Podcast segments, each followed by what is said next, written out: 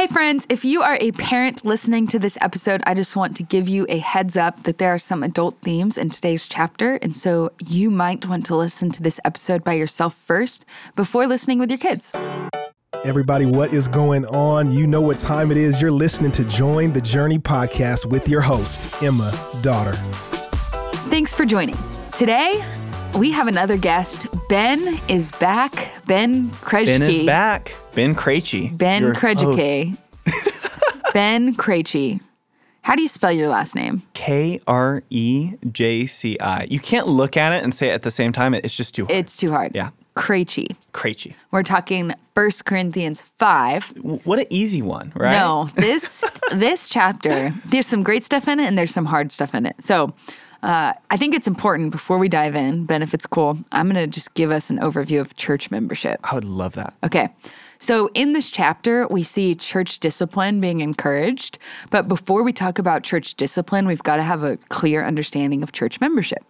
And church membership can be confusing because we never read that phrase in scripture anywhere, church membership. It's always just implied or assumed that it's present. And that can be a little bit confusing if we've never taken the time to to investigate it.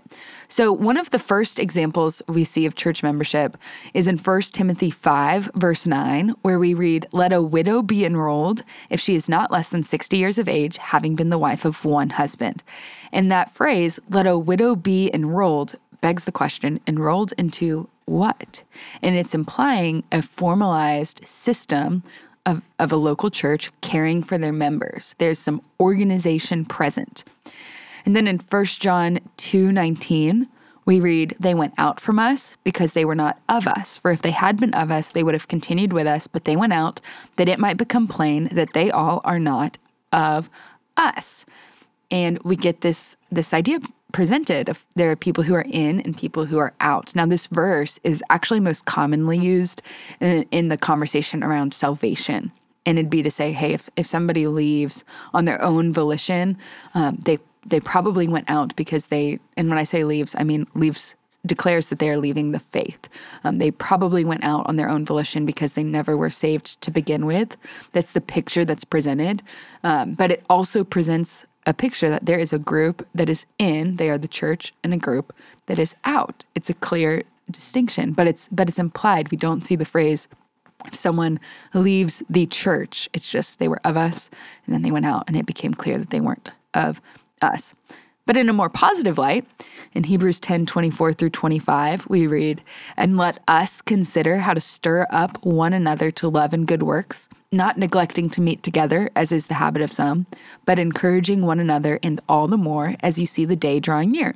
And in that verse, Hebrews 10 24 and 25, or those verses, we get an example of the one another's of Scripture, the way that the body of Christ can come around each other and spur each other on, encourage each other, help each other walk in faithfulness, hold each other accountable. That's community, not neglecting to meet together. That's for us Sunday mornings. The regular gathering of the church body is important. Uh, but again, we're not seeing the words church membership used. It's just implied that there's a formal system. The widows enrolled, there's those who are of us and those who are not. We're meeting together regularly, um, spurring each other on. And then lastly, we see church membership implied through scriptures that speak to church discipline, which is Absolutely. what we see in this in today's chapter, 1 Corinthians 5. So the first two verses, um, Ben, you want to read them for us? Absolutely. It says it is actually reported that there is sexual immorality among you, and it's of a kind that is not tolerated even among pagans. For a man has his father's wife, Dang. and you are arrogant. Ought you rather to mourn? And uh, I love the context that you you added with church membership, Emma, because when we read First Corinthians, it's a lot a lot of times really hard because we're literally reading someone else's mail. Yeah. And that, you know, I love what you said in the bonus episode too of we're coming into it on you know, we call it First Corinthians, but this is likely the second letter, and we even get a hint of that in verse nine in chapter five.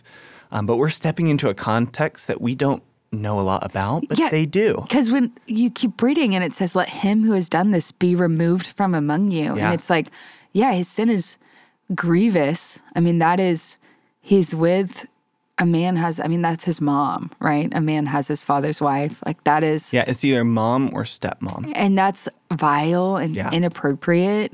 Uh, but in accordance with Matthew 18, the, the first step wouldn't be kick the guy out of the whole church. And so you're right. We've got to remember that there's, there are, or were other letters, at least one that we for sure know of. And what I find interesting here is that you know we kind of learn two things from the way that Paul handles this is that not only do the, the Corinthians know the context, they know the man because Paul mm-hmm. doesn't even mention the name. Yeah. But also it shows that he's focusing a lot more on how the church is handling this rather than even the man's sin. And Yeah. it kind of shows even a contrast of, you know, the Corinthians' attitude about the situation was almost worse than the sin itself. And rather than mourning over it and disciplining the offender, they, they took pride in it. And, you know, what we read in verse six of them of boasting about it. And so we see Paul makes that hard judgment and purge the evil person among you. And so, right about now, we ask the question well, didn't Paul say in one chapter earlier that we should not judge? And you and Will talked about that a little bit yesterday of kind of the difficulty of reconciling these two chapters. But like y'all talked about in chapter 4, verse 5, that kind of judgment had to do with the degree of faithfulness. And that's what Paul is saying that, hey, we shouldn't be judging that.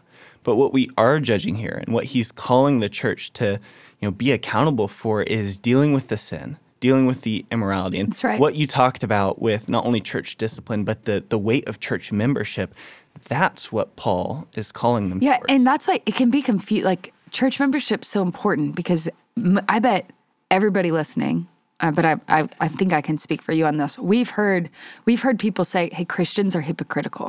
Like it's confusing when Christians claim to be followers of Jesus, but their lives look exactly like mine, if a lost person's speaking. And the reason why church membership and therefore church discipline is so important is because it helps if if every church was walking in a way that said, hey, church discipline and church membership is of high value, um, you would have a more clear distinction of who the, the legitimate Christ followers are um, because they people who claim Christ would be better held accountable for their actions. Absolutely, and that's exactly what what Paul calls the believer to at the end of this chapter is that hey, if you are you know if you bear the name brother, that you are held to a higher standard. And we Yeah. we see that back in you know evidence of this in in Romans six. And even later on, and stay tuned when we get to Second Corinthians of the the forgiveness and the repentance that we are called to in that. And you know, just like you said, a, a lot of the times we talk about church discipline and we we forget about the grace piece. Yeah. And we forget about this idea that even within discipline, there has to be grace. And I think we can look at verse five in this chapter and be like, Ben, that sounds great, but that doesn't, I don't see a lot of grace when I read verse five. Hmm. You want to read it for us? Absolutely. It says in verse 5 You are to deliver this man to Satan for the destruction of the flesh, so that the spirit may be saved in the day of the Lord. Which feels so harsh and heavy. It does. Hand this man over to Satan. Now, this verse is what in the Institute we'd call a what, then An interpretive challenge. So something that that commentators and theologians look at, and they've got a lot of different opinions. Uh, but but here's how we can just kind of contextualize this or, or make sense of it. So one commentator said Paul had determined to deliver the man to Satan for the destruction of his flesh. This probably meant that he had delivered the man over to the world. So that'd be reaching the the final step in church discipline, where we say, "Hey, I'm gonna- treat this this friend as if they're a non-believer because they're refusing to repent." Um, and, and not not view them in, in my mind in my context as if they are a, a Christ follower. And I'm going to do so.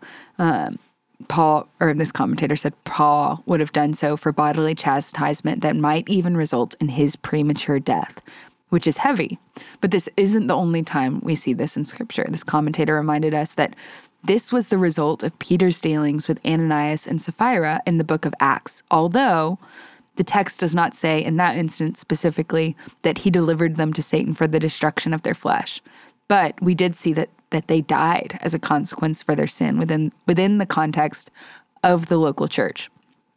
And the commentator goes on to say, God was bringing premature death on other Corinthians for their improper conduct during the Lord's Supper. We see that in chapter 11, verse 30, which is a great reference point whenever we're, we're having trouble understanding something. We always want to interpret scripture with scripture. And we don't have any record that this man in chapter 5 died prematurely, though he might have. Premature death might be his judgment, the worst case scenario, if he did not repent. And that idea can be scary. Like, because we say all the time, God's not trying to kill people and send them to hell. Um, but it could be that this man is a believer and is continuing in sin. And it, it might be that it's most loving for God to bring him home than to allow him to continue to walk in these grievous sins here on this earth. But again, we have to remember we're not God, we're not the judge. And so when this gets really muddy and causes us to question or wonder, we just remind ourselves hey, God's heart is that none would perish and that all would come to repentance. But his heart for believers on this earth is that we'd walk rightly with him and experience the abundant life that Jesus offers us. Absolutely. And I love what you end with, Emma, for First Corinthians of uh, the idea of whenever we see correction, that there is grace that makes a way for redemption. And I feel like when we say it over and over, sometimes we can miss the truth there. Um, but when we look at this passage, it's a beautiful way to look at it because we see God's hand even through the correction. That is so good, Ben. I am so grateful just for your insights and the time you spent preparing for this episode. And you're right.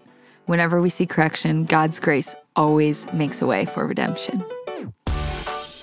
Hey, we want to thank you for listening and we hope you enjoyed the episode. Did you know that you can help support Join the Journey by rating and reviewing this podcast?